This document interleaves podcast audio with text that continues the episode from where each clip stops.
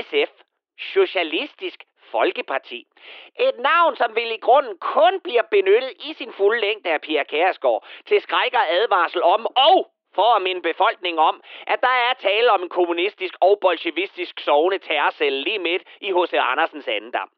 Men det der med at skræmme befolkningen, det klarer SF så ganske udmærket selv. Ikke ved at være et hippiekussehår fra at ty til væbnet revolution, men mere for at være så skrækkeligt passiv, når det kommer til at stå vagt om deres utopiske drøm på den anden side af klædeskabet, hvor et drømmeland, der er fyldt med økologisk honning samt havre og mandelmælk byder på gratis offentlig transport, kønsneutrale toiletter, kønsskiftede børn og en folkeskole, hvor der bliver sunget Savage Rose til morgensang og undervist i udskamning af ciskønnede mandspersoner om eftermiddagen.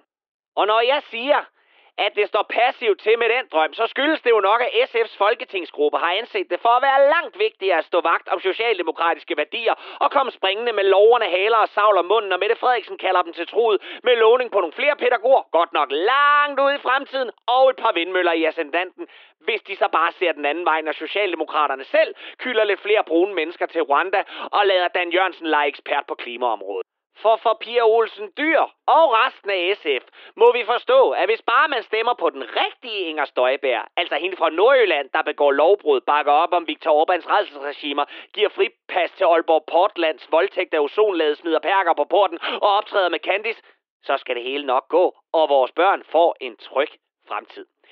Det er SF's politik, og hvis I ikke tror på mig, så se bare, hvordan det stressede Jakob Mark til blindhed men som fik synet igen, da Pia Olsen Dyr sikkert har lovet ham en plads på rumskibet, når de fredselskende og miljøbevidste aliens kommer og tog dem med ind i en CO2-reduceret 2030-plan. SF er som din yndlingsbamse fra din barndom. Sød at se på, ganske harmløs, men så slidt af års barnlig leg og tilgang til verden, at den nok bare burde smides ud eller gives til fattige børn i Indien, der også tror på drager. Stem på SF, hvis du også vil have fire år mere med socialdemokratisk Stockholm-syndrom. Og det var Palle fra Kalmborg.